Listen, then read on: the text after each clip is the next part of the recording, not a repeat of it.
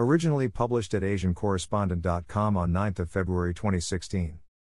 While most countries in the ASEAN Economic Community, AEC, have ambitions of developing competitive tech sectors, it appears that Vietnam is best placed to become the region's Silicon Valley, thanks to successful education policies, government support, and an environment of entrepreneurialism. Vietnam's credentials as a country with strong mathematics and science education was acknowledged in 2012, when, participating in PISA, Program for International Student Assessment, for the first time, the country's 15 year olds came 8th in science and 17th in mathematics. These impressive results were further reinforced by the 2015 PISA rankings, with the country coming 8th in science and 22nd in mathematics, outperforming the US, Australia, and the UK. Andreas Schleicher, who coordinates the Organization for Economic Cooperation and Development's OECD PISA tests, attributes Vietnam's success to forward thinking government policies, a focused curriculum, investment in teachers, and political commitment.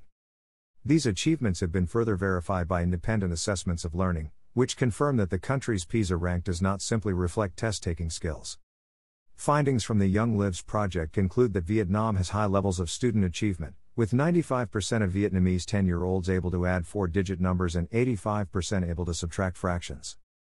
Vietnamese students' achievements in science, technology, engineering, and mathematics, STEM, have not only attracted the attention of researchers and education policy makers, but also international tech corporations searching for new talent.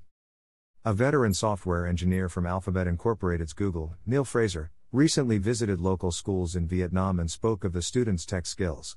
In an interview with Reuters, Fraser explained Vietnam has the highest performing computer science students I've ever encountered. The exercises I watched them solve would be considered challenging problems for a Google hiring interview.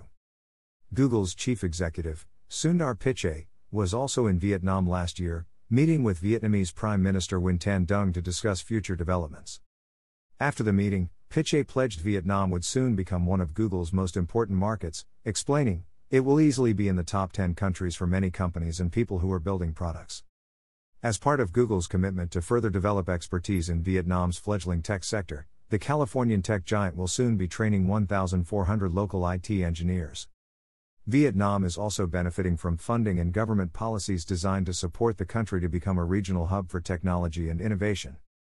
An example of this is the ambitious Silicon Valley Project, a plan sponsored by the Science and Technology Ministry which aims to transform the country into a major player in the digital economy.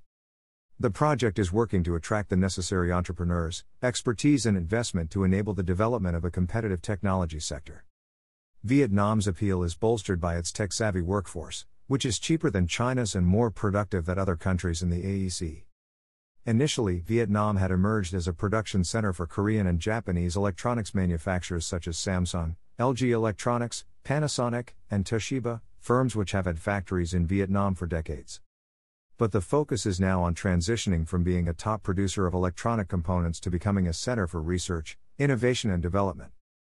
If Vietnam's plans become a reality, there is every reason to believe that more Vietnamese entrepreneurs will be following in the footsteps of Hanoi developer Dong Nguyen, who in 2014 developed Flappy Bird, a smartphone game that went viral, topped the Apple and Android app charts, and was rumored to have made over 50,000 US dollars a day. To everyone's surprise, when pulled Flappy Birds from the Apple and Android app stores, become he felt the game had become too addictive. Nguyen has gone on to develop numerous other games which have all been popular. Silicon Valley based venture capitalist 500 Startups is confident Vietnam has plenty more talent like Dong Nguyen and recently announced a 10 million US dollars Vietnam focused fund to invest over a 12 month period. However, as 500 Startups partner Eddie Thai explains, they may have underestimated the country's potential. It quickly became clear there's a lot more good companies to invest in.